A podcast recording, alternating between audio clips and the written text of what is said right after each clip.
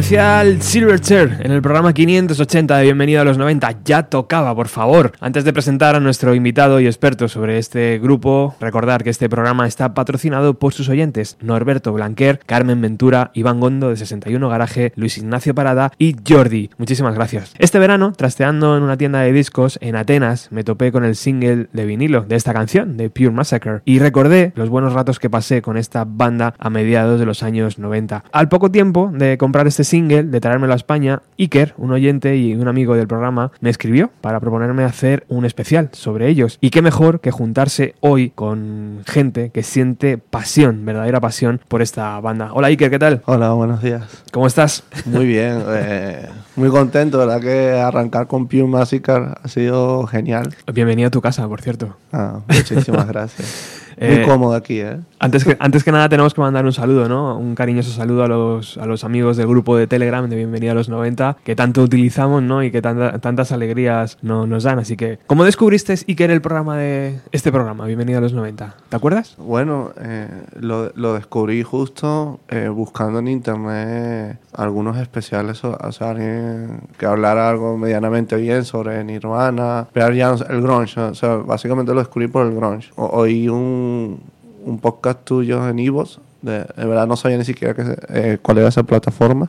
Pues me, lo- me- me lo oí ahí mismo y sinceramente no me acuerdo ni siquiera el número del programa, es uno de estos tantos que has hecho de Nirvana, pero que he enamorado. Sí, te puedo decir que son de los más recientes, los, los del año pasado, el 2008. Y claro, de ahí me fui hacia atrás, fui escuchando, no sé qué. En una de estas de la gente que te comenta en Info, vi lo, del, pro- lo de que tenías un Telegram y Telegram es una herramienta que me gusta bastante. Y entré, o sea, entré por casualidad a ver qué tal era. Porque normalmente sí, suele ser bastante nicho estas cosas, no sé Mm. qué. Y de verdad que desde el primer día que entré ha sido como, como- como un bien, como, como una historia bienvenida hoy, ¿no? Bienvenida a tu casa, ¿no? La gente bastante amable, todos los que están ahí. Es muy guay porque todos saben bastante música, no nada más antigua, sino actual. Y entonces ¿Algún- te, va- te vas instruyendo, ¿no? Algún loco también hay. Claro, ¿no? Eso también. Pero eso es lo que le da vidilla, ¿no? Claro, eso es lo que le da la química. Eres un amante de los pogos, por cierto. En el último Mad Cool disfruté muchísimo viendo cómo, cómo te metías ahí y cómo disfrutabas casi con la camiseta rota, ¿no? Después de, de un concierto apasionante. Bueno, ma- más que un amante de los fuegos, creo que soy un amante de la música y la, la que me gusta muchísimo, así estoy muy cansado, saco fuerza donde no tengo, porque también ya no soy una persona que suele hacer ejercicio y ya tengo una edad, ¿no? Tengo 36 años, tampoco tengo 20. y cuesta, ¿no? Pero es que la- por la música lo das todo, ¿sabes? La, la música... Los 36 te dan una experiencia que los 20 Ahí te digo. no eso. tienes. Entonces sabes cómo aguantar mejor, ¿no? Ahí es verdad, es verdad, es verdad. Oye, ¿y a Silverchair cómo los descubriste? Bueno, antes de eso, dime, ¿ese, ese acento de dónde es? Eh, pues soy de Venezuela. De Venezuela. Sí. ¿Y qué haces aquí en, en España, tío? La vida, ¿no? La Imagino. vida, sí. Me, me, me, vine en el, en el 2006 y bueno, eh, fui, estuve primero por el País Vasco y tal, pero terminé en Madrid también por cosas, había cosas de trabajo, soy informático y bueno, aquí hay mucha vida en esa área. Y bueno, tengo Y- aquí y ese tiempo y genial. Y Con- muy contento, la verdad, muy contento porque la vida madrileña, y yo creo que ha ido evolucionando cada vez más Ujú. en esto de las músicas, y no sé qué. O sea, música, cuando digo evolucionando más, digo a lo que me gusta a mí, porque aquí siempre ha habido mucho de, de todo, ¿no? Pero de lo que no me gusta a mí, creo que a nosotros, había, está habiendo bastante más, más vida, bueno, y no nada más en Madrid, creo que por fortuna en toda España. Sí, eso es. ¿Y cómo descubriste Silverchair? ¿Te acuerdas la primera vez que escuchaste una de Sí, sus claro, eh, es que en Venezuela tengo eh, el, el único de, mi- de mis amigos que, que no es músico como tal de tocar guitarra y todo esto soy yo. Eh, ahorita no me acuerdo el término, pero soy de las personas que soy más fanático de escuchar, de ir descubriendo que, que tocar una batería, una guitarra y bueno, siempre estábamos con eh, todos los grupos grunge, eh, no nada más los famosos como Nirvana y tal, sino de Melvis o eh, por el estilo. Y, me- y cre- creo recordar uno de los, de los chicos más mayores nos dijo, mira, mira este grupo que ha salido que se parece un montón a, a Nirvana, pero tiene un,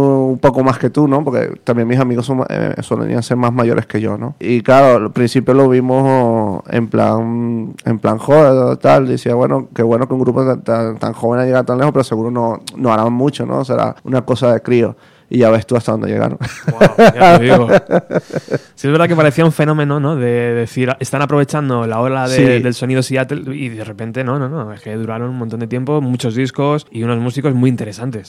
muchísimo, muchísimo. Empezaron muy jóvenes, ¿verdad? Hoy todas las canciones que van a sonar, menos esta primera que la he elegido yo, las ha elegido Iker. Vamos a hacer un repaso de todos los discos. Si quieres empezamos un poco por la tremenda juventud que tenían ellos. Creo que los tres integrantes de Silverchair nacieron en 1979, o sea que actualmente tienen unos 40 40 años, pero cuando lanzaron su primer disco en 1995 tenían unos 15-16 años, Iker. Sí, el promedio eh, fue 15. Eh, tú ten- si no me equivoco, el más joven es el baterista que le, le llevan ellos, le llevan como uno o dos años. Es más, cuando, cuando ellos estaban, eh, formaban la banda, en realidad no se llamaban Silverchair, sino Innocent Criminals. Ajá. No, es más, eh, como todo, son gente muy apasionada, pero, pero empezaron como un juego de críos, ¿no? En plan, como, como han hecho muchísima gente que tienes en la banda del cole, por supuesto, con tus mejores amigos. En este caso eran, eran Benny y Daniel, Ah, sí. ellos dos juntos. Eh, ellos dos juntos, es más, eh, ni siquiera era casi rock, era rap como eran ellos dos, pero un dueto de rap. Pero, le- le- se- pero claro, esto de que ah, estás en el recreo y estás con los colegas y te montas, ¿no? Todo esto después ya en, en lo que sería el bachillerato conocieron, ahí ya sí conocieron a Chris, que era el batera, y dijeron, hostia, esto ya, ya puede ser algo más guapo con lo que tenemos y lo, con lo que él sabe, porque claro, el tío es bueno.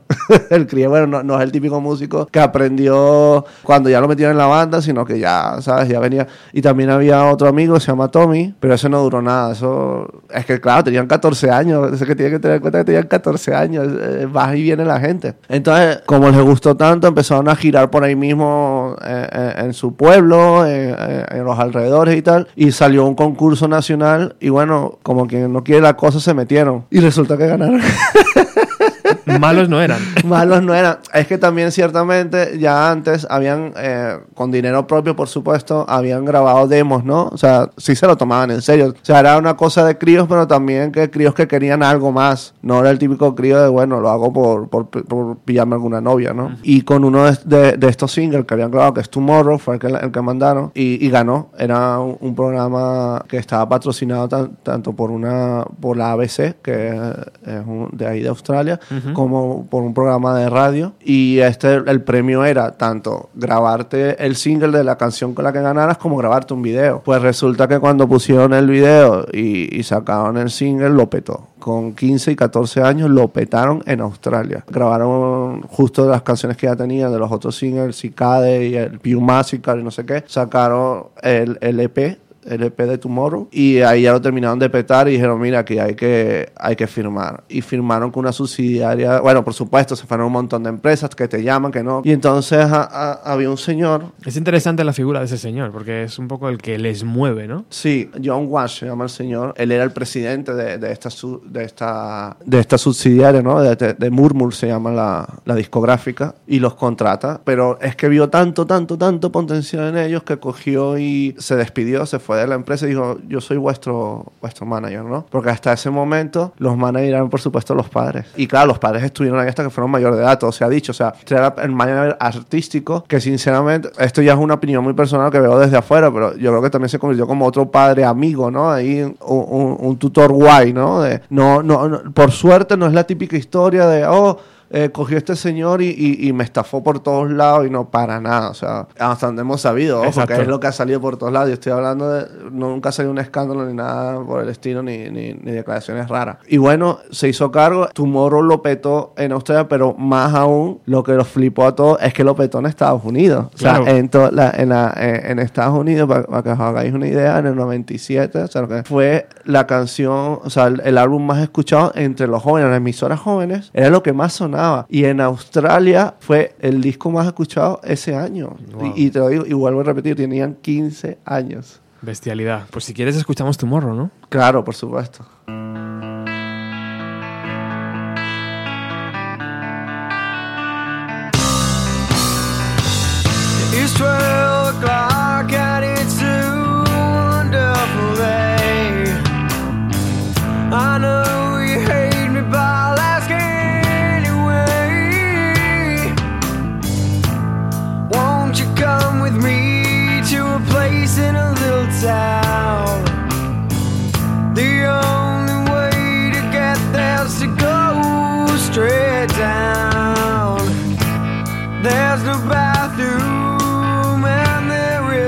Is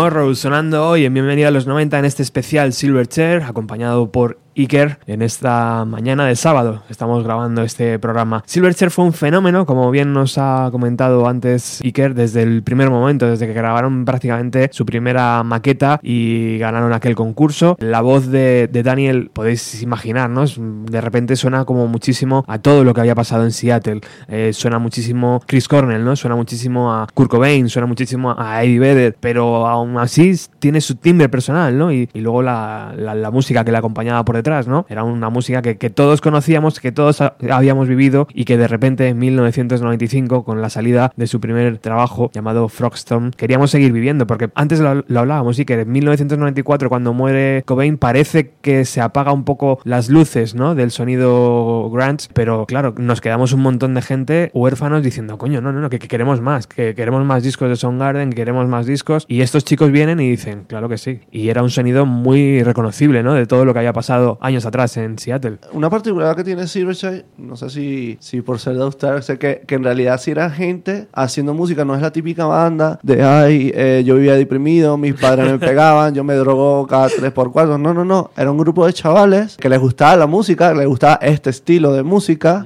dura en su momento, de como te gusta a los 14 años. Y es más, el disco ni siquiera se basa en ello, se basa en anécdotas de sus amigos, que sí, que algunos siempre tienen problemas adolescentes, de historias de su ciudad, en fin, de la vida en general, de cosas en general, no, no, no de, de, de tu- de que si te deprimiste o no te deprimiste, o todo te va mal, o la vida es una, o, o una vida es un fastidio, ¿no? Absolutamente. Cuando en realidad se empieza a hacer tener en cuenta que se llamaban en, realidad Criminal, in- eh, Innocent Criminals. Y cuando van a grabar, le dice el productor que, que eso no, que eso es de muy macarrilla, ¿no? Que ellos en su momento dijeron que en realidad era, eh, era, el nombre les vino de, de, de, de la unión de dos canciones, Liver de Nirvana y Bane Share de, de You and I. Pero esto fue por decir algo interesante. En realidad fue lo típico. Cogieron, pusieron un listado de, de- de nombres y ese fue el que más les gustó, que en realidad viene de, de un libro que, de, de la crónica de Narnia que se llama The, The, The Silver Shade. Y así fue. O sea, eh, ellos dicen que es muy aburrido, pero bueno, es lo que hay. Claro. Después la, la banda se volvió tan importante que lo petó en Australia, o sea, fue los número uno, lo petaron en Nueva Zelanda, o sea, los número uno, y esto nada más lo había no, no- no logrado una banda que se llama o sea, INXS. Y bueno, eran su- súper jovencillos pa- para esto. Eh, ellos empezaron ese, el año, al año siguiente, lo petaron en los Aras en lo que son como los Emmy de Australia, ganando a- al me- los me- el mejor disco. Y de ahí en adelante nunca pararon, igual que de mejor banda rock. Una curiosidad de esto, si no me equivoco, hasta el 2007, 2008, que, Ujú. que ya dejaron de hacer discos y esto, estuvieron ganándolo siempre. Inclusive en la época del, del 2000, que 2001, 2003, que no sacaron absolutamente nada, igualito ganaban. Se podría decir que no, por lo menos para esta gente, no había nada mejor en, en Australia en ese momento. Siempre ganaban el premio a mejor banda de rock. Sí, y después individualmente, pero bueno, eso lo hablaremos más adelante, cuando se separan y esto también ten- Hay una evolu- evolución interesante en la carrera de Silverchair, donde empiezan con estos sonidos eh, muy, muy rock alternativo ¿no? de los años 90 y luego evoluciona hacia otra cosa. Y me sirve esto para, para decirte, Iker, esta mañana hemos escrito que íbamos a hacer un especial sobre la banda y hay un comentario eh, que lo acaba de poner Puma Punco que dice: Un grupo que prometía con sus dos primeros álbumes brutales que grabaron con muy corta edad. Luego el tercero también tenía unos cuantos temazos, pero ya iban cambiando su estilo hasta los siguientes álbumes que me decepcionaron mucho. Sonido totalmente diferente, muy alejado de lo que fueron en sus inicios. Esto yo creo que le ha pasado a mucha gente, ¿no, Iker? De repente encontrarse con dos LPs como muy, con un sonido muy pesado y el tercero un poco la evolución, aunque para mí del primero al segundo ya hay, ya hay evolución, pero el último tramo, los dos últimos trabajos, como que Silverchair es otra cosa, ¿no? Y no es malo, o sea, yo creo que muchas bandas, sin ir más lejos, Nirvana seguramente de, haber estado sacando discos en 1996, 97, 98, estoy seguro de que sus LPs hubieran sido diferentes, Nevermind y de sus primeros trabajos. Lo que pasa es que, claro, que, que no les dio tiempo por la muerte de Kurt. El músico evoluciona, ¿no? Al final es algo natural, no puedes estar haciendo las mismas canciones siempre, ¿no? En este sentido, a mí personalmente los cinco álbumes me encantan. Es más, me encanta hasta recopilatorio que ni siquiera es de ellos, sino que sacó Sony para sacar paz. Típico de las discográficas. Sí. Pero, pero sí, eh, tengo muchísimos amigos que piensan como esta persona que escribió. Es muy válido, por supuesto. Ten en cuenta que pasaron, por poner etiquetas, de verdad que no soy por poner etiquetas, pero pasaron del grunge a terminar tocando pop. Pero lo que sí puedo decir personalmente, a mí me gusta la, la música que suene fuerte y a mí me parece que, que hasta cuando tocaban con piano y orquestas, sonaban bastante fuerte. Y leyendo un poco de ello, creo que terminó la banda porque los otros dos integrantes se dieron cuenta que ya sí no iban a hacer nada, nada de rock, porque justo en su sexto, para su sexto álbum, ya Daniels venía diciendo que estaba tan asqueado de esto que no había metido ni guitarra, era todo techno, es más, eh, con su grupo Dissociative, que en realidad era con otro chico, eh, Michael creo que se llama, era, era como todo en el mundo anglosajón se fue derivando a el techno, vamos, como Radiohead mismamente, que se empezaron a experimentar, pero más hacia el techno. Si tenemos que hablar de este tema, yo personalmente cuando, cuando experimento, yo creo que sí estaría más guay experimentar dentro de tu propia área. Es como que yo diga que yo soy informático, yo diga que he evolucionado porque ahora me he vuelto arquitecto. Ok, sí, seguro soy un excelente arquitecto, pero para mí eso no evoluciona, eso es cambiar de área. y esta gente lo que hizo fue cambiar de área y por eso, por ejemplo, Puma está decepcionado. Me cambiaste el grunge por el pop, Claro. básicamente. Lo que sí puedes ver que son se podrían decir que son bastante padres o, o iniciadores de lo que vino después siendo el indie y todo esto y, y muy bueno lo que digo o sea porque cuando el diorama ya con el descanso en el New Bar eh, ya estaba en su manera de componer Daniel Dion era ya por el piano. No era el típico grupo rock que se pone con la guitarra tú con el bajo yo con el batería y ahí vamos sacando. Ya era ya algo más profes con lo que llamarían más profesional la gente que estudia de estudio, no sé qué, me pongo con el piano, voy sacando las notas, no sé qué. Y claro, de vez de trasladarlo a la guitarra, lo mantenía dentro en sus en sus siguientes discos. Eso, en una opinión muy personal, para mí no hubo, no estuvo mal. O sea, Claro. como música me parece una música excelente. Pero también es verdad que, que es fácil perderte. Si de repente lo escuchas ahora en, do- en 2019 y te pones este LP que tenemos, bueno, este es el single, pero si escuchamos el Frogstomp y escuchamos el último disco, decimos, hostia, es otra banda. Parece, Sí, parece sí, otra claro, banda claro. diferente. A no ser eh, que, que seas capaz de, de escuchar la voz de Daniel, que para mí es una de las mejores voces de, de los años 90 junto con los grandes clásicos, ¿no? Me encanta su voz, tío. Me- soy muy, muy fan de su voz. Y, y otra cosa hablando de su voz fue que fue evolucionando. O sea, tú, se- o sea, así como fue creciendo como persona, eh, su voz fue creciendo. O sea, no es que mejoró ni, o sea, era una verdadera pasada. Y era tan pasada que en los conciertos, o sea, en el en vivo, jugaba con eso, era un instrumento más. O sea, te- él te podía destruir una canción igualito lo disfrutabas. Mm. Porque de lo bien que, que lo hacía, ¿no? Parece mentira que un chaval tan joven cantara así ya, ¿no? Sí. Con esa forma tan, tan grave, ¿no? De, y con esta forma de transmitir sentimientos. Bueno, ahora volvemos si quieres a, a Frogstrom y hablamos un poco si quieres de la portada, no sé, de esta rana curiosa que aparece aquí. Eh, no sé si tiene alguna historia o no, si tú conoces alguna historia sobre la portada, pero me, me apetece escuchar a Silverchair en directo en 1995, ¿no? Que es cuando un poco explotó el fenómeno. He conseguido un audio grabado en, en Australia, en el Cambridge Hotel, y la siguiente canción que vamos a escuchar y que ha escogido también Iker se llama Suicidal Dream. Y sobre todo, escuchar cómo sonaba Silverchair en 1995.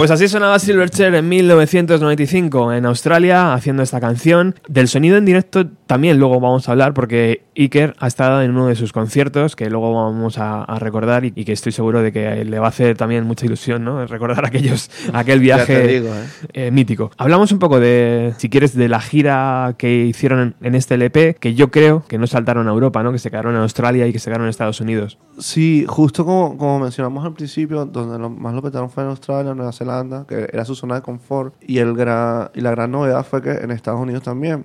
Entonces, claro, esta nueva compañía, la Murmur, lo- los llevó, hicieron algo rápido y, y ya se regresaron. Eh, ellos en entrevistas más adelante, yo en su momento vi cosas, por supuesto yo soy Latinoamérica, yo lo, todo lo que veía era cua- cuando iba a alguna casa un amigo que tenía cable o lo que sea, porque claro, en su momento en TV no lo tenía todo el mundo, era súper difícil. Sí. Entonces, alguna colega o algo que su padre lo había contratado, veías la, o, o- o lo que se usaba mucho en la época, la cinta del VHS, la grandiosa cinta VHS, Total. que hizo que pudiéramos ver muchos videos y muchas cosas que nuestros amigos grababan a curiosamente en la madrugada, porque en la- no sé aquí, ¿no? Pero en ese momento en Latinoamérica la buena música era en la madrugada. En el día era lo más popular, no sé qué, pero en la madrugada te daban todos los, te ponían todos los videos de, de, de- de- de- de- el mismo Silverchair, de, de, Slayer, de, de Pantera, ¿sabes? Todos los más pesados, es, Soundgarden mismamente, todo esto iba para la madrugada. En el día pues eran más cosas latinas, Más ¿no? mainstream. Exacto, más mainstream, gracias. Entonces, gracias a estos amigos que alguno tenía por el padre o que sea el canal, pues vimos. Y en una de esas entrevistas, me acuerdo, es más, la busqué en estos días en, en YouTube. Estoy ya tirando más eh, al final de la gira Froston, ya empezando lo que es haciendo apaños para el freak, ¿no? Comentaban que, que era bastante, veían bastante complicado lo, lo de entrar en Europa por, por el simple hecho de que aquí eran como más conservadores y, y, y tenían ya de por sí muy buenas bandas. Bueno, en este momento ya tenían 16, 17 años, pero, pero siguen siendo muy jóvenes. Me daría miedo, ¿no? Entrar al sitio. Y decía, bueno, sí, ahí, ahí ve mucha gente, pero mucha gente que sabe. ¿Sabe? Con todo y eso, con- en esa gira, estuvieron 20 días por aquí. Por supuesto, no en España, cuando digo por aquí es en Europa. Y se volvieron a Estados Unidos. Con Latinoamérica estuvieron en los típicos y más de esa época eh, Brasil y, y Argentina, Sao Paulo y Buenos Aires. Tocaron en Sao Paulo, en, en Buenos Aires fue más de, de promoción, pero les gustó, supuestamente estuvo muy cool, pero bueno, allá la gente es distinta, es más, más abierta, más, más guay. Pero bueno, eh, ya sabemos que siempre, siempre ha costado, eso, eso es ahora que las bandas van más y eso en Latinoamérica, pero si en España cuesta, ya te digo yo que en Latinoamérica cuesta más, ¿eh? Ahora ya no, tío. Ahora en 2019 parece que se ha vuelto la tortilla, ¿no? Y ahora Sí, en Latinoamérica. Correcto. Uh, muchos Sí, sí, festivales. y, y ya cuando hablamos de Latinoamérica no hablamos nada más de Brasil y esto. Mm. Ya México, Chile. México ya lo tienen casi acoplado a un estado más de Estados Unidos. Y ya meten a Chile, meten a Colombia y tal, que, que costaba una barbaridad. Es más, otro mercado que si te das cuenta en las giras de las bandas en general que ha evolucionado una barbaridad es Asia, ya no es Japón, es Asia, o sea, van a Singapur, por ejemplo, van a Tailandia, no sé qué, y, y llama la atención, ¿no? Porque uno mismamente, que tampoco ha estado por ahí, ya ves como esto, como mismo Colombia y Argentina, o sea, ya es algo más, ¿no? Ya no es el, el Japón que era el gran mercado, tú que sí has viajado a Japón, sabes que musicalmente Japón ya es otra cosa. Eso, pues imagino por eso que todas las bandas terminan yendo ahí, porque es un mercado brutalísimo como el estadounidense, ¿no? Siempre ha tenido además ese guiño, ¿no? Las bandas hacia el mercado japonés, donde metían un- una demo extra o un directo extra o, o siempre había un, un plus. Y nosotros desde Europa nos volvíamos locos por conseguir ese plus, ¿sabes? Que siempre era más caro. Dicho esto, 1997, Freak Show, después del gran éxito de Frogstone, no lo tenían fácil y sin embargo lo hicieron muy bien, ¿no, Iker? Sí, el free show es totalmente para mostrar lo que la aquí sí es sobre la banda y sobre ellos, lo que ellos se sintieron con el Froston, con toda la gira, porque se sentían eso, unos Como un friki- circo, ¿no? Un friki de circo. Es más, hay una curiosidad que justo en esta gira que nombré antes, antes de venir a, a esta- antes de ir a Estados Unidos y Europa, la gira que hicieron con, con una radio fue justo en unas carpas de circo. Ellos se montaban una carpa de circo y tocaban como, como si fueran lo- lo- lo- la gente que se presenta en el circo, ¿no? Como lo- los freaks de circo. Total. Porque, eh, y las canciones y, y todo, La atracción. la- del la- exacto, ellos eran la atracción y se sentían como unos frikis que los ponían ahí, todo, tienes que tocar aquí, tienes que hacer esto, tienes que mostrarte de tal manera. ¿no? levantar la mano, Es más, el- el en el video Fritz se ve, ¿no? Como que le- eh, eh, eh, ves que con su sudor al final termina bebiendo la, la mujer. Sentían eso, que la gente, la, la gente chupaba de ellos, ¿no? Y se rejuvenecían ellos de, de esta juventud tan brutal que tenía y esta, y esta fuerza tan, tan brutal que tenía esta gente. Y a la final, esta, eh, en esta misma entrevista que nombré antes, ellos, ellos se veían ya un poco así, decían que les daba fastidio porque encima mucha gente que les entrevistaba, eh, en este momento, sí, en esta entrevista sí era un chico joven, era- era un, eh, creo que era argentino, sí era, vamos, vamos a decir, en, en preguntas más normales, basados en la música y basados, por supuesto, en Latinoamérica. Preguntas aburridas eran sobre insistirle sobre Latinoamérica y si iban a ir o lo que sea. Pero ellos decían que normalmente lo que menos le preguntaban sobre la música, preguntaban sobre ellos, sobre el colegio, o sea, tonterías que no tenían nada que ver ni con su composición, ni lo que sentían, ni lo que iban a hacer con respecto a la música o las giras o lo que sea, ¿no? En esa entrevista me llama muchísimo la atención, primero, los jóvenes que seguían siendo, Sí. que eran unos chavalitos, pero cómo respondían. O sea, parecían, si a mí me, me metes con 16 años, tío, en esa tesitura delante de unas cámaras, me voy a quedar súper cortado y voy a responder sí o no. Pero ellos, tío, desarrollan todo esto explicando cómo se sienten, como si les traen, les llevan en el circo, como que ellos son la atracción. Eran capaces de, de tener una madurez increíble, tío, para esa edad. Claro, claro. Y es que eh, viendo a estas tres personas, o sea, por eso lograron lo que lograron. Entonces, te-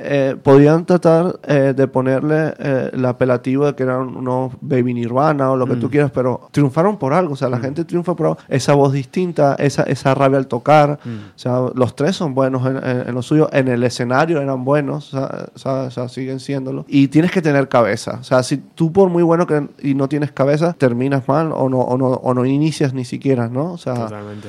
Entonces, me imagino que irían desarrollando, porque claro, así como, como ya estaban en esta entrevista en Estados Unidos, habrán tenido miles de entrevistas en, su, en, su- en sus trailers natales.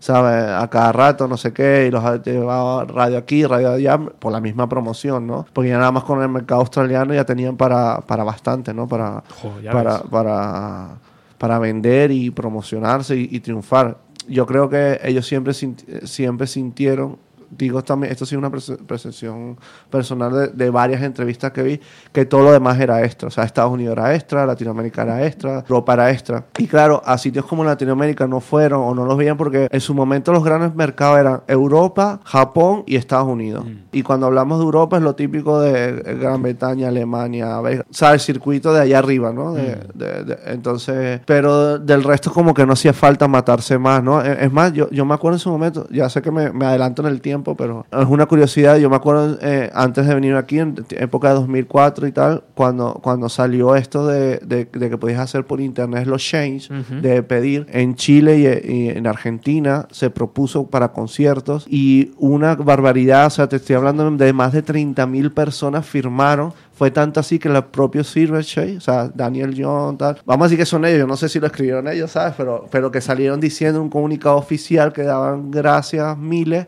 pero que no dependía de ellos. O sea, que ellos querían que sí, que si fuera ellos fuera tal, pero pero que se sentían muy, muy halagados, que de sitios que, que sinceramente tampoco es que lo tuvieran ahí muy presentes, ¿no? Pero que los llamaran fue- era, la hostia, ¿no? Vamos a escuchar al Freak Show, 1997. ¿Por qué has elegido esta canción? Lie to Me. Es una canción que me parece bastante representativa, eh, justo cuando eres adolescente en ese momento. Eh, es como, como un reto, ¿no? Como que sí, sigue mintiéndome, ¿no? Miéntame, ¿sabes? Eh, eh, me imagino que ellos lo pondrían en plan eh, justo con la gente que estaban con las disqueras, o sea, porque acuérdate que, como te digo, todo esto se basa o, o- o las productoras o la gente que tal vez sentía que lo estaba halagando, pero imagínate un adulto de, de 50 años que toda su vida ha escuchado, no sé, música clásica y te dice, no, hizo la polla. Que no, ¿sabes? Sé que me estás mintiendo. Y yo como adolescente o, o como persona en ese momento lo vería así como que en mi entorno, ¿no? Los padres o algunos ami- amigos conocidos que sabes que, que en realidad son bastante hipócritas, ¿no? O sea, es muy representativa, creo yo.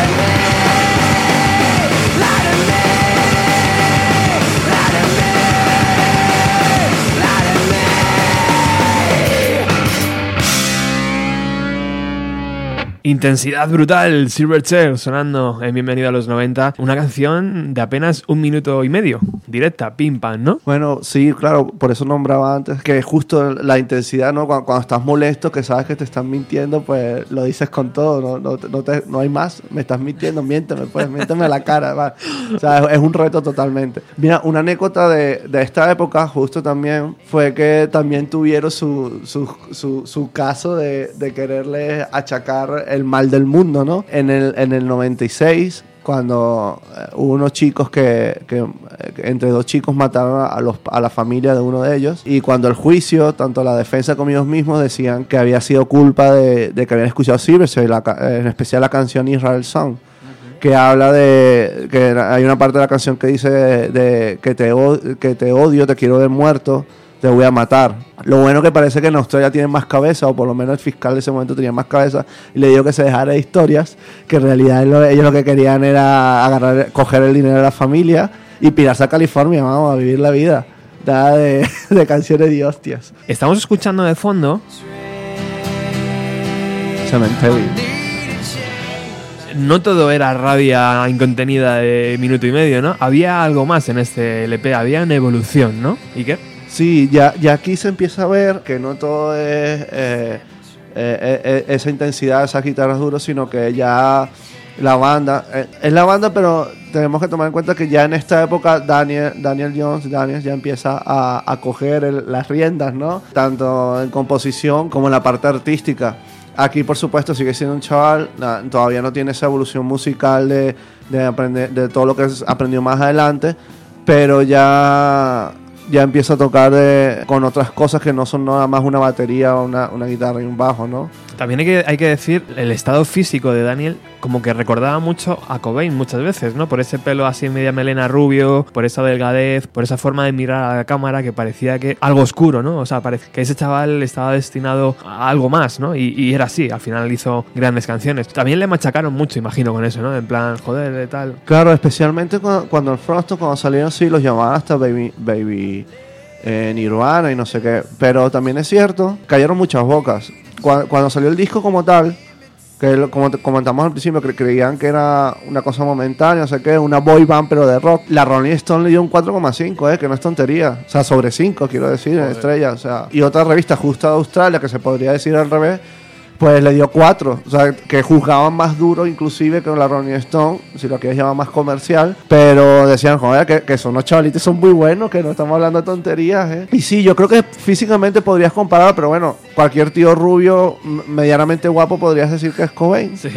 O sea, es, Sí, lo que no, es un poco injusto, ¿no? También porque estaba metido en el grunge. Exacto. Pero sí, yo sí, yo creo que sí siempre se vio la diferencia y Sí. eh, en todos, ¿no? Chris no, ni, de, ni de lejos es Dave Grohl, ¿sabes? Por ejemplo, tampoco, o sea, pero sí tiene su intensidad, o sea, también yo vi, por ejemplo, esa comparación porque Dave es alegre, Chris es alegre, ¿sabes? Eh, pero yo creo que también cada, cada quien a su manera, ¿no? Y, y ya ves que después también musicalmente, ya también me estoy yendo para adelante, pero ya ves que con sus proyectos de cada uno por separado tampoco triunfó tanto como por ejemplo Dave Grohl ha triunfado con Foo Fighters, ¿no? Pero volviendo, volviendo a, la, a, la, a la época de- de- del free show, eh, pues es cierto que ya, ya se ve que no todo es intenso, que, que quiero, quiero mostrar, quieren mostrar otras partes, otra forma de, de decir las cosas, de mostrar, ya empezar a mostrar su arte, ¿no?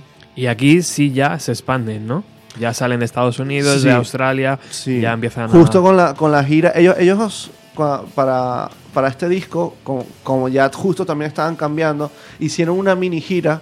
Y aquí incluyeron a Latinoamérica, como nombramos antes, a Sao Paulo y Buenos Aires, donde por supuesto se basaron mayoritariamente en Estados Unidos, pero estuvieron 20 días en Europa tanteando, volvieron a Estados Unidos, estuvieron en Latinoamérica tanteando, volvieron a Estados Unidos, después volvieron a Australia, fueron a Asia, pero a Asia no nada más a Japón, sino a otros países que sinceramente ahorita no me acuerdo. Eh, y por supuesto Nueva Zelanda, ¿no? O lo que es Oceanía siempre lo, lo tocaron todo. Y parece que tuvieron una receptividad bastante buena, bastante, bastante interesante. Mismamente, en la época que, que fueron a tocar a, a- a Estados Unidos, cuando ya el Free Shop pudieron cumplir, vamos a decir, un sueño, que fue tocar, por ejemplo, con Offspring, que, que aunque nunca se haya visto en su parece ser que era bastante influencia en la banda. Tocaron con The Ramones, y, y ya así cuando tocaron en Europa y eso, sí tocaron con, con otras bandas de aquí, pero más de te- te- esas bandas siendo teloneros de ellos. ¿Y esa gira cómo sonaba? Sonaba bien, imagino. La- Claro. La, vamos a escuchar ahora, de hecho. Suena excelente. No. Es que el sonido también evolucionó, pero, pero para mí siempre evolucionó para bien. Y con respecto a los discos,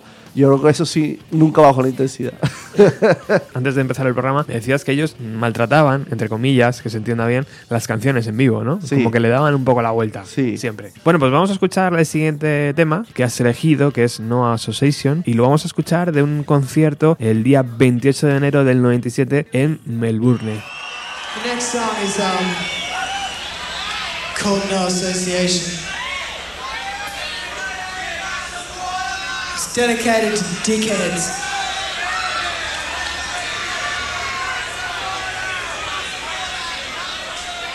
Couldn't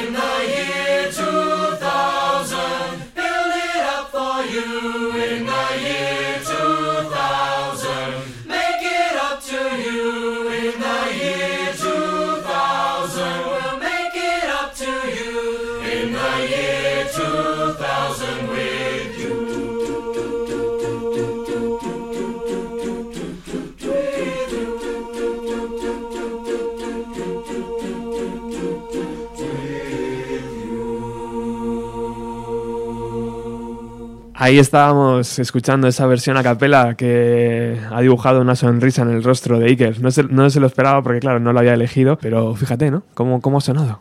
Una maravilla, macho. Ya tengo villancicos para estas navidades, ¿eh? Feliz Navidad. Bueno, esta es, creo que fue el primer single del siguiente LP de Silverchair, Neon Ballroom, 1999. Mm, Posiblemente también uno de los trabajos donde ya masivamente, ¿no? Si quedaba algún sitio en el planeta Tierra, eh, no les conocían, con esto ya ah, llegaron a todos los sitios y con canciones tan buenas como esta, que la hemos escuchado a capela, pero es un single increíble, este, este Hacen for the Year 2000, que suena muy bien, que nos hace recordar también que en 1999 ya habíamos vivido cuatro años de Silverchair donde podíamos ver cómo poco a poco fueron evolucionando, incluso estéticamente, ¿no? Iker, Eh, y antes veíamos a unos chavalitos cortaditos, aquí ya parecían hombres, ¿no? ya estéticamente Claro. incluso eran otra cosa. Es que tú ten en cuenta una cosa, eh, ya en este álbum, cuando la creación de este álbum ya se habían graduado de, de bachillerato, ya eran unas personas graduadas. Y esta fue su inicio en la universidad, o sea, ya se notaba, ya, ya me corto esto de que soy niño, no sé qué, ya soy un tipo, ya voy a empezar. Aquí, este álbum se considera eso, la, la transición total que fue después su art rock o, pop rock, como quieras llamarlo, fue donde eh, metieron con, con, por ejemplo, con el Motion Sickness, su, una canción brutalísima, pero a la vez orquestada. Ya es algo totalmente distinto. Aquí tienes este eh, de la canción esta sonada, este video fue eh, como, como nombraba eh, Roberto, que salió en mainstream total. O sea, yo me acuerdo de haberlo visto en la hora normal de, de MTV. Fue muy potente, eh, muy guapo. fue justo para darle la bienvenida al 2000. O sea, que fue perfecto, macho.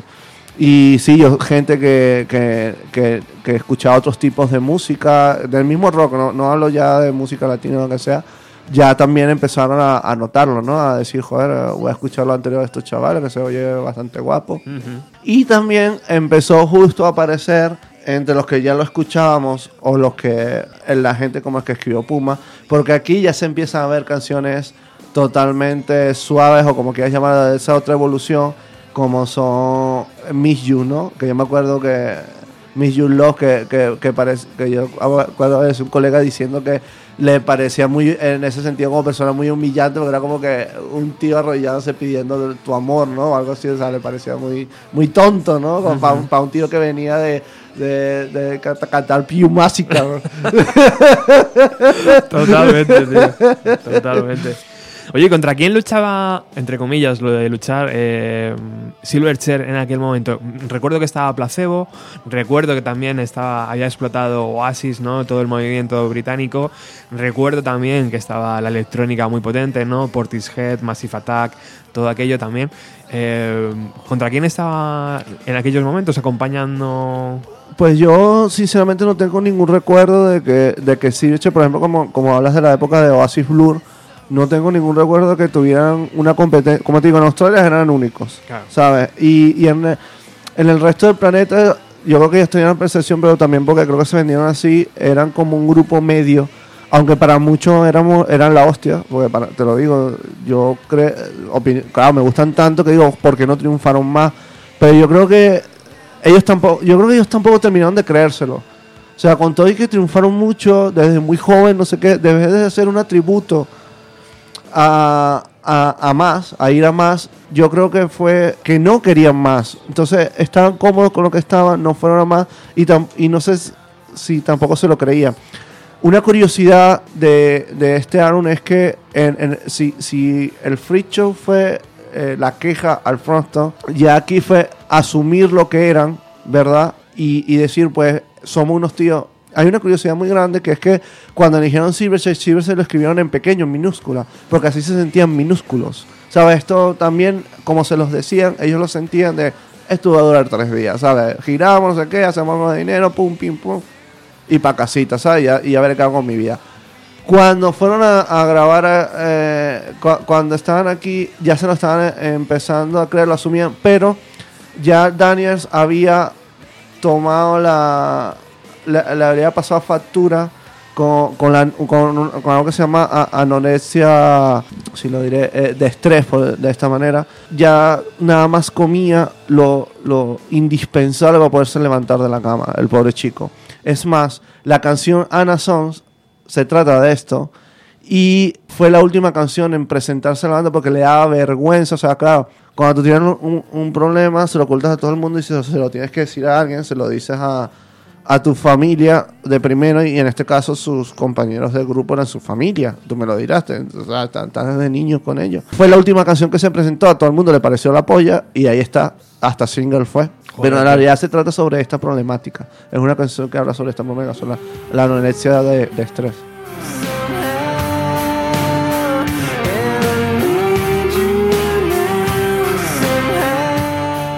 Estaba aquí leyendo el libreto, Iker, y mm, antes creo que se nos ha olvidado comentar, por ejemplo, en el, en el Freak Show que estaba mezclado por Andy Wallace, que Andy Wallace, Sí. joder, eh, Nevermind, ¿no? Nevermind, Against the Machine, bandas así. Y estaba aquí leyendo en el libreto, que donde estaban todas las letras, donde acompañan esta en ilustraciones muy chulas, ¿no? De, en este, en este LP que estamos hablando, el Neon Ballroom. El concepto del álbum está creado por Daniel Jones. O sea, Sí. eh, Ya, ya, era el líder artístico, sí, era la, la figura indispensable ¿no? para, para entender el fenómeno el fenómeno Silverchair. Bueno, ¿y qué cambios nos trajo de sonido este LP de 1999? Bueno, aquí ya todo empieza a ser más orque- orquestado. Ya siguen eh, teniendo esa cola de que tengo un. Ya, ya, no es, ya no es grunge, ya es lo que llamaron, empezaron a llamar post-grunge. Todo esto poniendo etiquetas, ¿no? Pero para que nos entendamos. Sí, El post-grunge ya quieren ir haciendo otras cosas con la música, ir experimentando, con- así como decíamos antes, como van creciendo como personas, también van creciendo como músicos, involucrándose más. También hay que tener en cuenta que ellos querían hacer más, o sea, más, hubiéramos tenido más cosas tipo diorama. Lo que pasa es que este era su último álbum firmado con Murmur. O sea, ellos firmaron por tres álbumes. Este, y por supuesto tienes a una gente detrás con unas presiones que te tienen que decir que eres de tal manera porque te están vendiendo de tal manera. Entonces vamos a decir que tuvieron un poco de todo, ¿no? Como para que esto es lo que quiero, esto es lo que me exige y también algo intermedio de lo que quiero con lo que me exiges, ¿no? Y eso es lo que tenemos en, en este álbum. Pero vuelvo y repito, personalmente pienso que, que, que, que consiguieron algo muy brutal. Emotion Sin eh, me parece una canción muy brutal eh, que lograron juntar muy bien el rock con la sinfónica. pues eh, ¿qué canción has elegido para escuchar de este LP? Pues justo, si no me equivoco, Emotion Sickness. Ajá. Y Vamos a escucharla en vivo, además, eh, para seguir con esta evolución del sonido en directo de la banda. Y vamos a irnos a Oslo, Oslo en 1999. Emotion Sickness.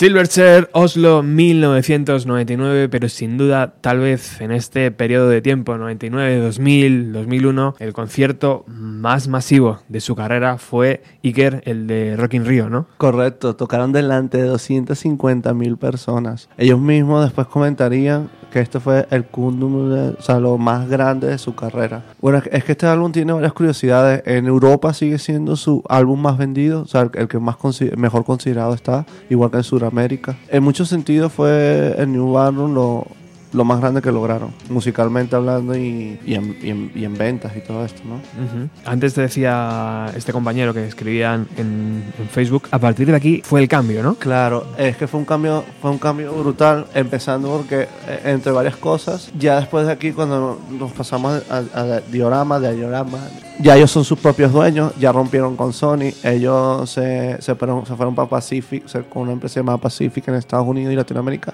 y fundaron la suya propia con su manager eh, para Asia y, y Oceanía. Ya ellos eran los dueños de, de lo que hacían en los dos siguientes discos y en todo lo, lo- lo que iban a hacer. En esta época tenían ganas de, de coger un descanso, es más, para cuando, cuando tocaron Rock en Rio fue, fue el- a principios del 2001. Ya venían descansando dos años y lo hicieron básicamente porque era un monstruo de, de concierto, ¿no? Donde, donde iban a tocar. Aprovechando yo creo que este momento Sony ¿no? lanza esto que tengo entre las manos, que es el primer The Best Of ¿no? Correcto. de volumen 1 de, de la banda, donde se incluyen dos CDs, 22 canciones, y bueno, es una forma de sacar renta ¿no? y rédito de, de la carrera de la banda en el, en el 2000. ¿2001 es la fecha de publicación? A ver, lo tengo aquí. Epic, Epic. Creo que fue el Epic, 2000, sí, eso es. También es verdad que en el 2000 la industria estaba cambiando. Claro. Y, e- y esto fue como un golpe bajero a la banda, porque claro, no se hizo ni con consentimiento de ellos ni nada. Es más, el propio Daniel dijo que la banda se, se había hasta propuesto eh, poner carteles y anuncios diciendo que, que esto era una estafa, no sé qué, pero no querían entrar en esa discusión. Lo único que sí declararon fue que un verdadero fanático de Silverchair no compraría este disco. Pero bueno, se ha dicho, este disco tiene rarezas. No es nada más las típicas canciones que ya hemos escuchado en los otros tres discos Claro. Sino que, sino que tiene versiones y tiene, por ejemplo, Mad Men con voz. Que a mí me encantaba el, el, el solo, que lo que era solo instrumental en el, en el disco de Froston, pero aquí con voz ya me parece la, la hostia. Y pues la, la elegí para, para, para escucharla.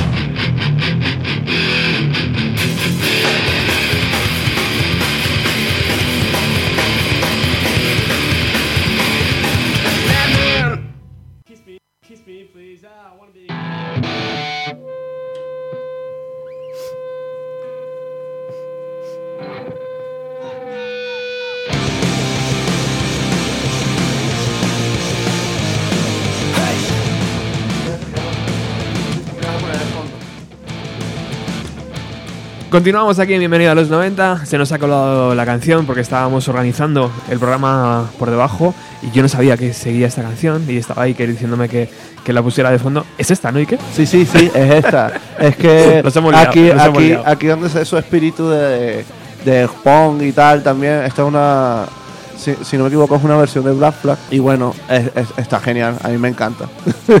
Por eso la elegí. Y además se representa muy bien esa, esa gira, ¿no? Donde estaban con grandes nombres. Claro, eh, en, en esta gira, hay una idea, tocaron, volvieron a tocar con Offspring en el torneo, pero también con Red Hot Chili Pepper, eh, entre otras bandas. eh, esto todo en Estados Unidos. Aquí en Europa ya eh, sí seguían siendo nada más en cosas más pequeñas, aunque también aunque también tocaban el Reading, tocaban uno que se llama Edge Fest. Y, y bueno, hicieron lo que pudieron, ¿no? Yo creo que tampoco que querían, como normalmente, tampoco querían mucho más, mucho más grande. Antes escuchando ese Mad Men, joder, tío. eh, incluso estoy seguro de que Metallica estaría orgulloso, ¿no? De, de esos chavales australianos, cómo representaban ese sonido tan pesado, ¿no? Sí. Las canciones. Sí, sí, y, y esta canción eh, eh, en vivo, eh, que es solo instrumental, porque es la original del Froston, es, es la polla, o sea, te hace querer destruir el mundo, o sea, yo decididamente me gustan los pogos, yo creo que me metería adrenalina nada más para saltar en ella, ¿no? Totalmente. Normalmente la- las bandas para querer hacer algo más, mismos Metallica que acabas de nombrar, te pone instrumentales para descansar, me imagino que ellos mismos, ¿no? Las voces y esto, y, y esto en canción que ya viene incluida en un libro, eh, en, en- en- en- el, en el disco, Ujú. Eh, es increíble. Y te digo, con- con- la siguieron tocando en conciertos futuros, o sea, con, con otros álbumes y tal, y seguían siendo impresionantes. Acabo de dar la vuelta a este recopilatorio de Best Of y detrás hay dos pegatinas y pone 2.675 pesetas tachado y abajo pone 1.875 pesetas eh, de la época, que eran, joder, era un buen dinero, tío, para, para un disco, pero era lo que costaban los discos, pero nos gastábamos nuestro dinero en, en comprar discos. ¿Cuánto costaban por ahí en Venezuela, te acuerdas? Uf, es que, bueno, ahí había una, una eh, devaluación importante, entonces es muy difícil eh, poner, ponerlo al margen. Pero vamos, que, que sí, que era muy costoso. Igual era, comprarte un disco era una cosa de una inversión Sí, eh, tío. que tiene que ser algo que te gustaba. O sea, no- eh, vamos a decir que lo bueno es la evolución de la música de ahora que ahora puedes probar. Dices, bueno, Mm. escucho esta banda, pero en ese momento era lo que te pasaban los amigos en, en cassette piratas. Sí. Se, se manejaba muchísimo el cassette pirata, me imagino que aquí también. Sí, sí, sí. Igual como el grandioso VHS, pues el cassette pirata era más directo porque eran más canciones, eran las Mm. maquetas, lo que fuese. Y después de escucharlo varias veces, a veces decía, bueno, voy a dar ese paso a... Por eso la- la- cuando tu banda favorita, lo que te gustaba, esperabas ese disco, eh, reunías ese dinero que no tenías para poderte comprar y no resultaba el disco que querías. Mm. Por eso, en esta época... eh, de los 90 pasó, esto ya podemos hacerlo para otro programa, Sí. hablar de Metallica, por ejemplo, del Load y el Reload, Ajá. que mu- mucha gente se defraudó por esta razón, ¿sabes? Tú, tú vas y reúnes un dinero y, y no era lo que esperaba, aunque personalmente el Load me encanta. es muy grunge. A mí también me gustan, es verdad. Y es verdad que esperabas ahí a, a la, a la Navidad, a la paga, a no sé qué, intentando juntar varias lo que cosas. pudieras, macho. A cortar el césped y hacer los mandados. Yo qué sé, ponerte a pintar la casa de alguien. Ya te digo, tío. Bueno, estaba fijándome en las fechas, eh, Iker, y veo 1995 salida del primer LP, 1996 eh, imagino que el tour, 1997 salida del LP, 1998 tour, 1999 salida del tercer LP, 2000, 2001 y en el 2002 otra vez disco, ¿no? Claro, es que justo ellos quisieron tener un parón. Lo que pasa es que hay algo que dijo Daniel, ¿no? En, en este momento él ya odiaba lo que era la, la música, pero a la vez la música era parte de él. En este parón que tuvieron, de, por decirle parón, de 2000 al 2001, el tío compuso más de 50 canciones, macho, y él no le gustaba, ¿eh? pero decía que era su forma de expresar, porque él fue mucho psicólogo y no sé qué, por, por lo mismo de la enfermedad que tiene, y decía que era su forma de expresar, y, y sus compis igual, eh, no componían las letras y tal, pero sí estaban componiendo melodías y no sé qué, sabes que después usaron con, en los álbumes siguientes, y aquí se dan dos curiosidades. Primero que ya Silverchair ya se, se lo creen, se creen adultos, y ya la S pasa a mayúsculas para, para dar también a entender que, que ya son una banda grande. Ya crean su discográfica, como normalmente la, la Eleven, se llama Eleven eh, A Music Discographic, o sea que, que, que una discografía de música. En estos años Daniel, como comenté antes, eh, aprendió a componer con el piano y es lo que vemos ahora en, después en el, en el diagrama. Igual que tomando influencia ya de otros tipos de bandas. No, yo no lo he escuchado en ningún lado, pero personalmente me parece algo a los Beatles y no sé qué, ¿sabes? Este tipo de grupos ya que no son tan hard, sino ya son más mainstream, ¿no? Más eh, muy buenos, todo lo que tú quieras, pero ya no es el estilo que venía y por supuesto a los que veníamos de escuchar su música todo este tiempo, pues si escuchas de todo como yo que- o, o que no le haces asco, ¿no? Que te puede gustar más o menos, lo acept, lo puedes aceptar y bueno, que es más true heavy o true grunge, pues no. Está claro. Y además en un periodo corto de tiempo, porque Sí. Es que es que un problema, disculpa que te interrumpa, que tuvo la banda es que siempre querían descansar, pero a la vez la misma inquietud de ellos no los dejaba. les obligaba ¿no? a, a estar. Y en prácticamente 6, 8 años esa evolución mm, se veía clara, ¿no? Por ejemplo, en la siguiente canción que vamos a escuchar de ese LP, eh, editado en 2002, Diorama, y que se llama The Great View.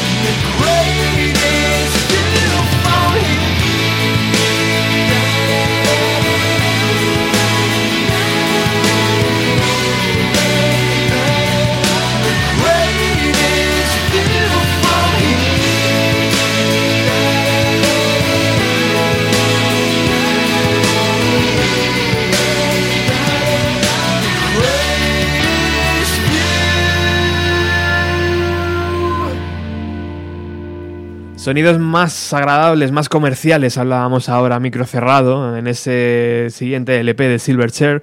No sé si Iker, eh, Natalie Imbruglia tenía algo que, que decir de esto. A lo mejor estos sonidos tan amables. No, es broma, ¿no? Pero, pero sí que en este momento era la pareja, ¿no? De Sí, Daniel. no, estaban casados. Estaban Ellos llegaron a casarse. Dos australianos de muy musicales. Claro, dos, sí. claro. Ella, ella más en el pop y él en, en esto. Bueno, él ya se está volviendo pop. ¿Quién no recuerda ¿no? aquella canción de, de Turn, ¿no? Eh, que sonó tanto en, la- en las radios y en las televisiones? Que por cierto, Natalie Imbruglia, si no recuerdo mal, también fue la pareja de Billy Corgan. ah, no sabría decirte. Creo no, que sí. no la sigo, no sé de ella mucho. Creo que sí, o alguna relación profesional tuvieron. Y después me dijiste tú que estuvo liada con. Sí, bueno, le, le puso los cuernos directamente a Daniel con... Con, Con Lenny Kravitz. Con Lenny Kravitz. Claro, te dije que yo también, ya- que eso yo ya también es lo hubiera hecho. Eso ya es cotilleo ya. es el momento amarillo del programa.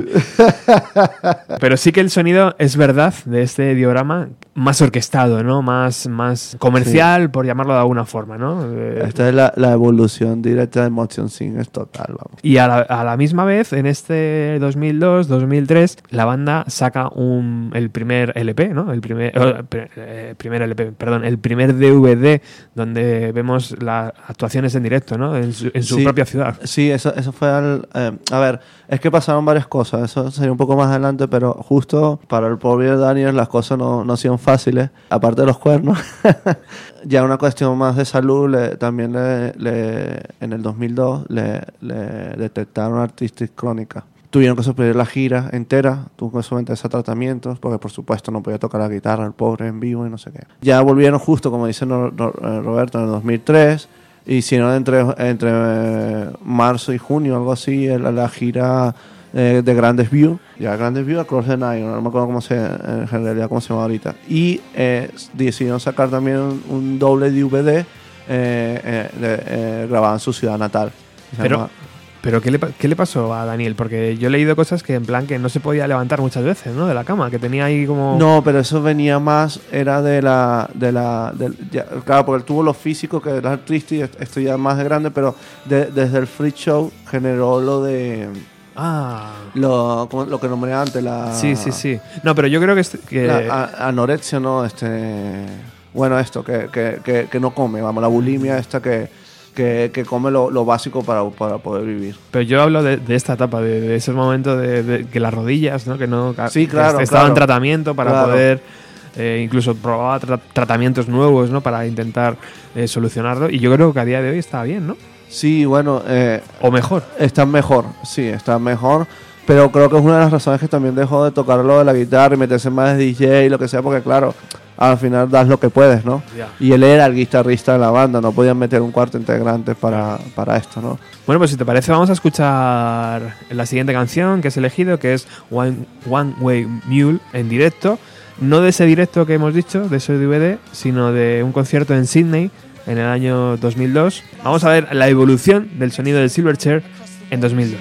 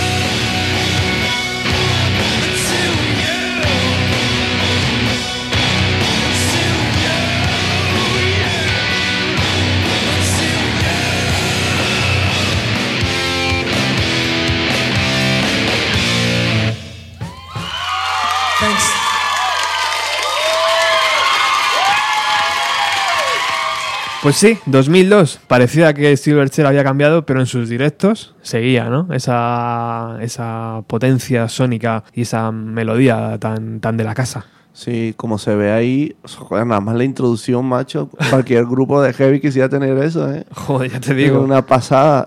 Porque, claro, es lo que te comentaba eh, fuera de micro. Antes te lanzaban toman la píldora de golpe, la hostia, ¿sabes? Y aquí era como más en el tiempo, ¿no? Pero ibas como. Dun, dun, dun. Totalmente, Estaba encantado ahorita con esa canción. Estaba que saltar encima de la mesa. Lo que sí vino después de aquí fue que verdaderamente tuvieron un parón. El, el mismo Daniel salió diciendo que, que, bueno, los demás no lo veían porque para ti tenían como 8 años nada más, pero para ellos tenían ya 10 años tocando. Algo que iba a ser una tontería de amigos se había convertido en algo muy serio. Ya es- estaban bastante agobiados porque cada vez que iban, decían que iban a descansar no descansaban. Tenían ya otras curiosidades también, ya eh, tenían un promedio de, de 23 años y eso tenían ya 10 años juntos donde no habían visto más nada. Era como siempre estar con la misma novia, ¿no? La misma novia de instituto. Y, y dices, joder, es que no, no he visto nada, nada, nada fuera de aquí, ¿no? Entonces fue, decidieron tener un parón indefinido, lo dijeron en su momento, esto es indefinido, no sé qué, no, no hay una fecha de que vayamos a volver o lo que sea. Yo no sé si es por las mismas circunstancias que tenía físicas, ya se pasó más a lo que nombrábamos antes del terno, no sé qué, también está muy metido en el mundo anglosajón esto, ¿no? De, de evolucionar a, o, o probar esas instancias. Y vino de Dissociative, que lo formó con otro chico, parece que también famoso allá en, en Australia.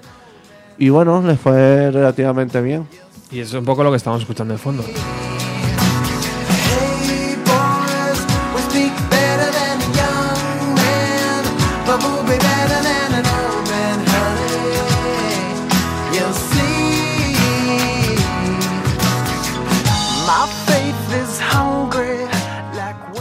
Sí, la verdad que eso, que sonaba bastante bien, pero por supuesto es eso, y además la, es más estilo de, diorama, lo que venía después con el You Modern, ¿no? no Ya no es lo que de lo que traían. Pero está muy bien que lo hagan fuera del Silverchair para no manchar o no meterlo ahí, ¿no? Para que no estuviera muy de acuerdo, ¿no? Lo que venía escuchando. Y siempre es sano, además, ¿no? Salir del círculo de confort y, trabajar con gente nueva. Y así no hubieran hecho el parón, si lo hubiera hecho en paralelo totalmente, también bastante loable, ¿no? Bastante guay. Pues el, el Chris también se montó de coproductor eh, con una banda llamada The Mess Hall. Es más, en O'Hara de ese año ganó la producción. Eh, mejor es lo que te digo, estos chicos en Australia era una pasada. En sus Grammy, cualquier cosa que hicieran, ganaban. O sea, porque después también en esta época el propio Daniel hizo, hizo cosas como, como jingles para una radio, no sé qué. Eh, y también al año siguiente ganaba la, la- de esto de esa, categoría, ¿no? O sea, flipante. Porque claro, lo que hacían lo, lo hacen bien, ¿no? Aquí estamos escuchando este proyecto de Mess Hall.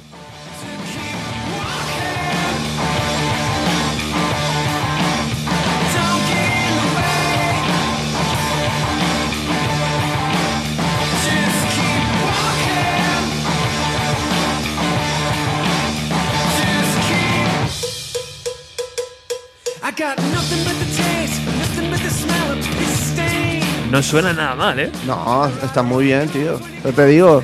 Y ves que ahí se nota que ya más crisis está a, a lo que es Silverchair, ¿no? O sea, Qué chulo, tío. está, está guapo. Y no queda ahí la cosa, hay otro proyecto, ¿no? Sí, es- eh, esto me cuesta nombrar. eh, yo es que soy muy español en este sentido. Eh, se llama Timberlake. Ta- Timberlake, o algo así sería Sí, en, inglés. Que este es de Ben. Este sí es una banda, no es, copro- no es coproducida, sino que se metió en el ajo él ahí a- a- con el bajo y esto, ¿no?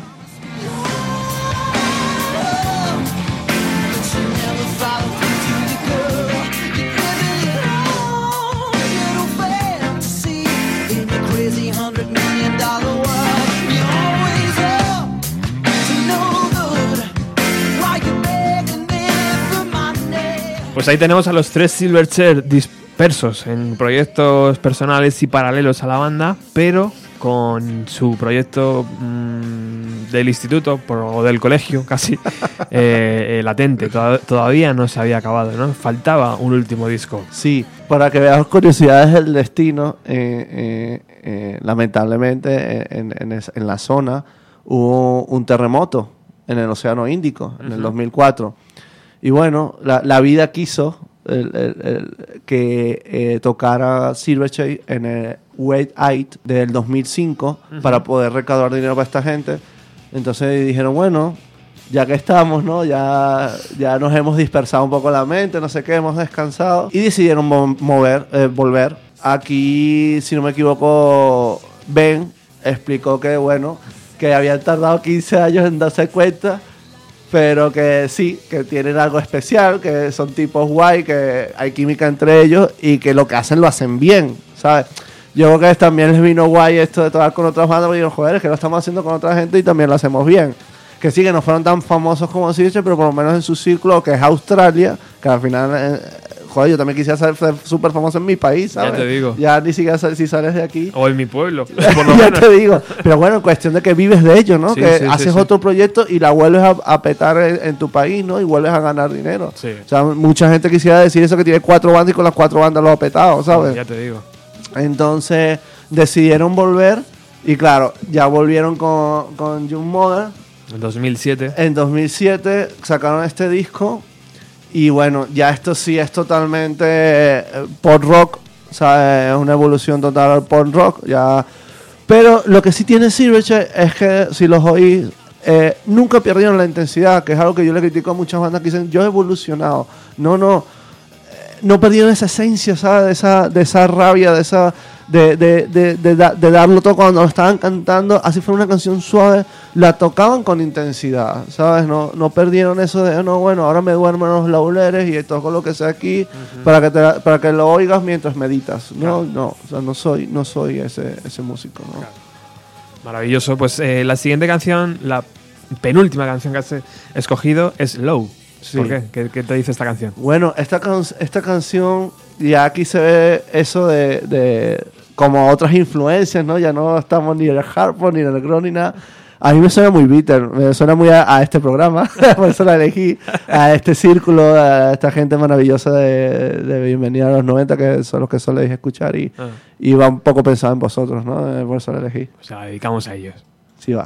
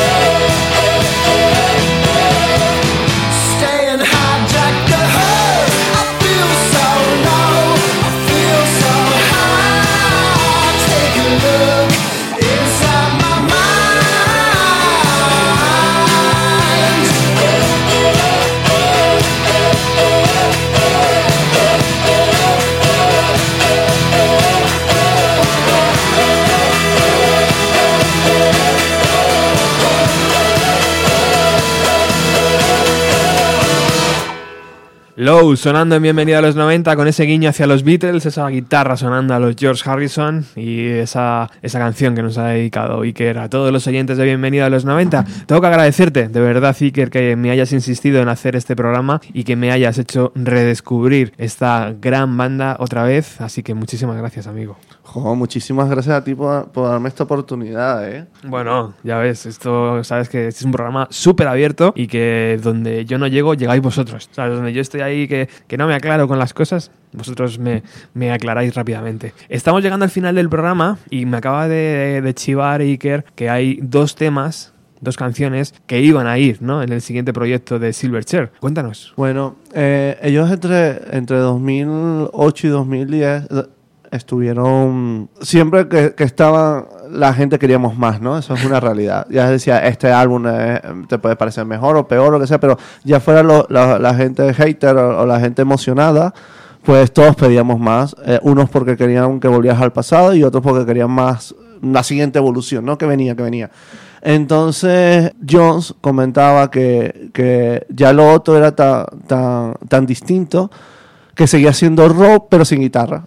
Y todo el mundo, uh, ¿qué, ¿qué va a sacar ahora este? Imposible. Porque tener en cuenta que desde el diagrama ya Silverchair, aunque se- todos sabemos son el nombre de los tres y oficialmente son ellos tres, empezaron a involucrar un montón de gente, o sea, tecladistas, eh, orquestas más, cuando, cuando, cuando- cuando para grabar este último disco, el, Young Modern, se fueron hasta República Checa para grabar con una la sinfónica de ahí y cosas por el estilo, ¿no? Y, y- y en el escenario ellos eh, metían gente para, para en el en vivo más o menos tocar instrumentos que, que a la vez est- estaban tocando los discos.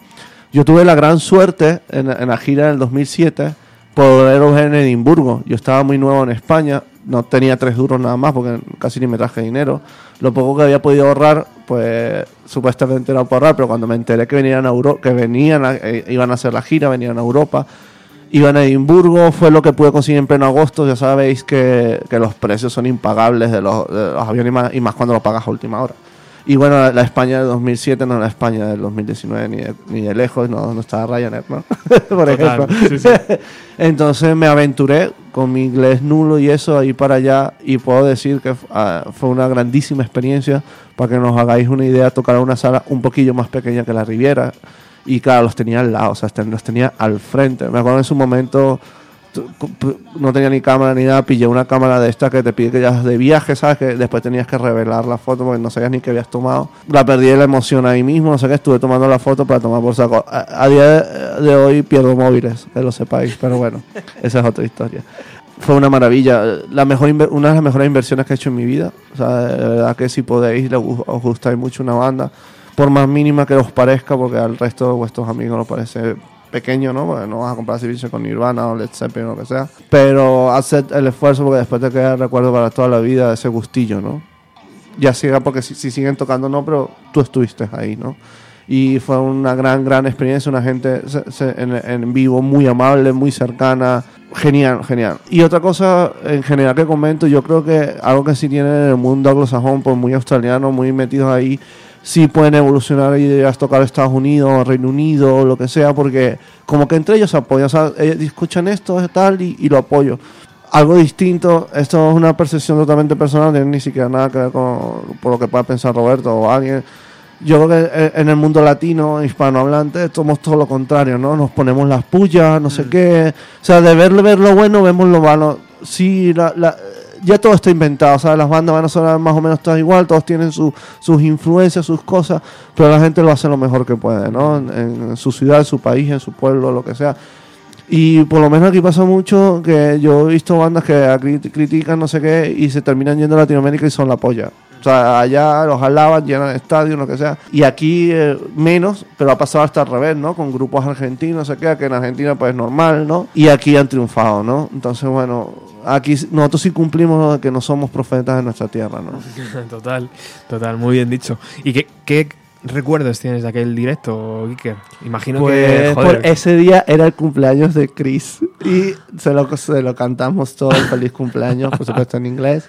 Eh, la gente, me acuerdo la gente muy feliz, eh, era como una gran fiesta. a, a mí lo que más me llamó de ese concierto es que era como que estuvieras bien yendo a ver tocar a tus colegas. Yo creo que todo el mundo estaba como yo, que era una banda que les gustaba mucho. Por supuesto, estaba agotadísimo desde siempre. A mí me lo compró una conocida, que ya tú me dirás, eh, que yo decía, bueno, aquí me puede hasta estafar el dinero, pero no, la chica me lo, me lo compró ella, que iba con, su novio y no sé qué y tal. Y, cuando fui a a Edimburgo fue que le pagué la entrada.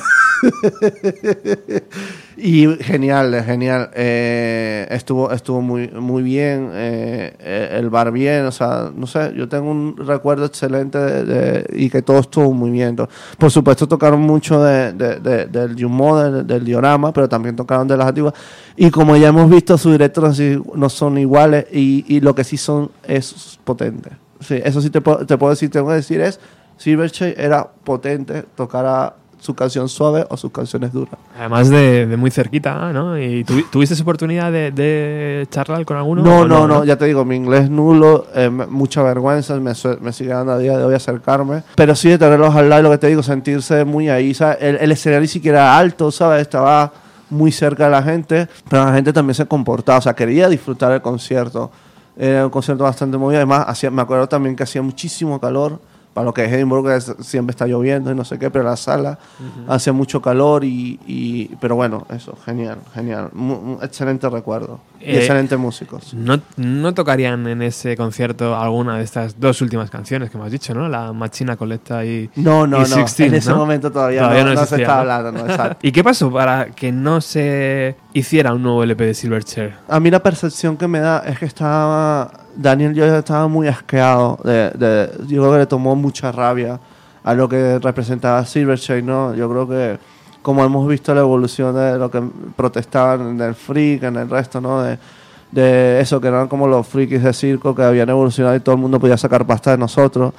Ya mismamente, bueno, tú lo has vivido, tú tienes un programa grandioso que todos escuchamos y que nos puede gustar más o menos los programas, pues lo mismo pasaba con su música, te gustaba más o menos, estaría ya también un poco fastidiado de los haters lo que sea, o que la misma disquera o lo- los distribuidores le dijeran que no, que eso no es lo que eran porque ellos eran más potentes o lo que sea, pues ya hemos visto las otras bandas que tenía. Eh, yo creo que, que el resto de la banda no aceptó esa evolución, por ejemplo Radiohead, que pasó del grunge al electro, tú ya al Radiohead de hoy. Para mí, es, ¿sabes? yo siempre hablo de para mí, es más electro que lo que era, ¿no? De guitarras y tal. Y no lo aceptaron, dijeron, mira, tío, eh, cada uno por su lado, todos quedan mejor. Ellos, ellos hicieron en el 2011, publicaron su Shape, esa publicación suavecita que fue, nos separamos indefinida, eh, algo así como momentáneamente, ¿no? O sea, que básicamente quiere decir, nos hemos disuelto chicos, pero se los decimos con, con, con curita para la pupita, ¿no? Que no- y, a, y hoy cada uno de lo suyo, Claro. siete, eh, ocho años después. ¿Y volverán algún momento? Ellos han dicho que sí, yo creo que va a ser la típica banda que cuando ya tenga, todavía están en ellos, creo que todavía no, este año los cumplen, 40 años apenas, macho, o sea, estamos hablando de una banda que ha hecho miles de cosas y que este año apenas están cumpliendo 40 años sus integrantes y, y y uno de ellos ni siquiera. Entonces, puede ser la banda que vuelva a los 45. Siguen haciendo una música impresionante. Eh, es más, la música que ellos hacían está de moda actualmente, muy de moda. Entonces, podrían volver tranquilamente en cualquier momento. Aunque yo creo que primero tienen, especialmente Daniel, tienen que curar eso de que Silverchair representaba algo como esclavista, ¿no? Así como abrumador. Yo creo que tendrían que volver, cuando vuelvan será sintiendo que volviendo será algo que ellos quieren hacer, así como haces tú tu programa, que lo haces porque quieres, porque te gusta, porque te llena, y no porque los demás te exijamos. Tienes alguien detrás que te exija que tiene que ser de tal manera, ¿no? Y claro, como ya todos también somos grandes, todos vamos a poder pagar y vamos a poder viajar, pues iremos encantados a todos sus... Y cruzando los dedos de que ya como, como hablamos también fuera de, de, de micrófono, ya todo está tan grande, ya, ya se hacen montones de conciertos en Asia, que ya no es solo Japón, es Asia, eh, Latinoamérica lo mismo, eh, eh, Estados Unidos ya casi que México lo mismo que Canadá, pues que España, sea, Europa, ¿sabes? Que ya bajo a, a Madrid, aunque sea a Barcelona, tranquilamente te puedo tocar en, en- en- en- en- en el Resu, ¿sabes? Yo qué sé. O, o, o si quieres hacer algo más pequeño, te vas a Gijón. Mm. O en el Tsunami sería la polla, ¿eh? La hostia, sí, sí, sí. sí. Lo que estoy seguro es que si deciden volver en algún momento, va a pasar al- algo parecido como con Rage Against the Machine, ¿no? De repente las alarmas van a decir, hostias, y todos los festivales grandes van a querer tener a Silverchair, ¿no? En sus... Creo, no lo sé, no lo sé. Es que, O a lo es mejor que en, en ese sentido, también como te comentaba fuera del micrófono, yo creo que los estadounidenses tienen una maquinaria de promoción más grande y, y Reggae the Machine, que se la tiran de Ya. muy anticapitalistas, son muy capitalistas, son muy, muy, muy mainstream, de ese rock duro mainstream. Sí. Entonces, yo creo que sería algo muy grande, pero entre nosotros, sus fans, ¿sabes? O lo que tal. Y mucha gente los descubriría, mucha gente más de estas generaciones, ¿no? Pero sí sería, yo creo que sí sería algo, y, y los festivales los podrían tomar, pero sería el típico grupo intermedio. No, no, no los veo yo de cabeza de cartel en ningún lado. En Australia seguro, vamos, en todos lados cabeza de cartel. No sé, en Estados Unidos podría ser, pero aquí no- en España o en Europa en general, ¿Tú crees que yo creo que más de segunda. A menos que sean festivales más intermedios. Bueno, pues llegamos al final de este programa. Eh, agradecerte una vez más que hayas venido. Sé que tienes ahí cosas familiares también que hacer y sacar tiempo a veces es difícil eh, para hacer radio, pero te lo agradezco un montón. Y cuéntame, ¿con qué nos despedimos? Nos despedimos con Stein Lines en vivo. Aquí se podría decir que es perfectamente lo que con lo que terminó ser Silverchain, ¿no? Con, con su coleta grunge o, o esa potencia y esa evolución pop rock total, ¿no? Muchísimas gracias, amigo. Muchas gracias a ti.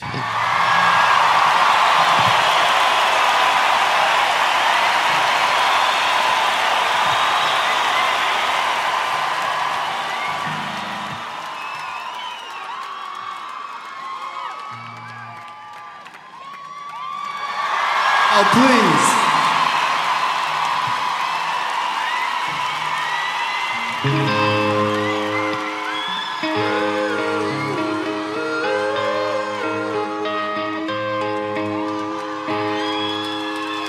you know what time it is. Put your hands up. One, two, three, four.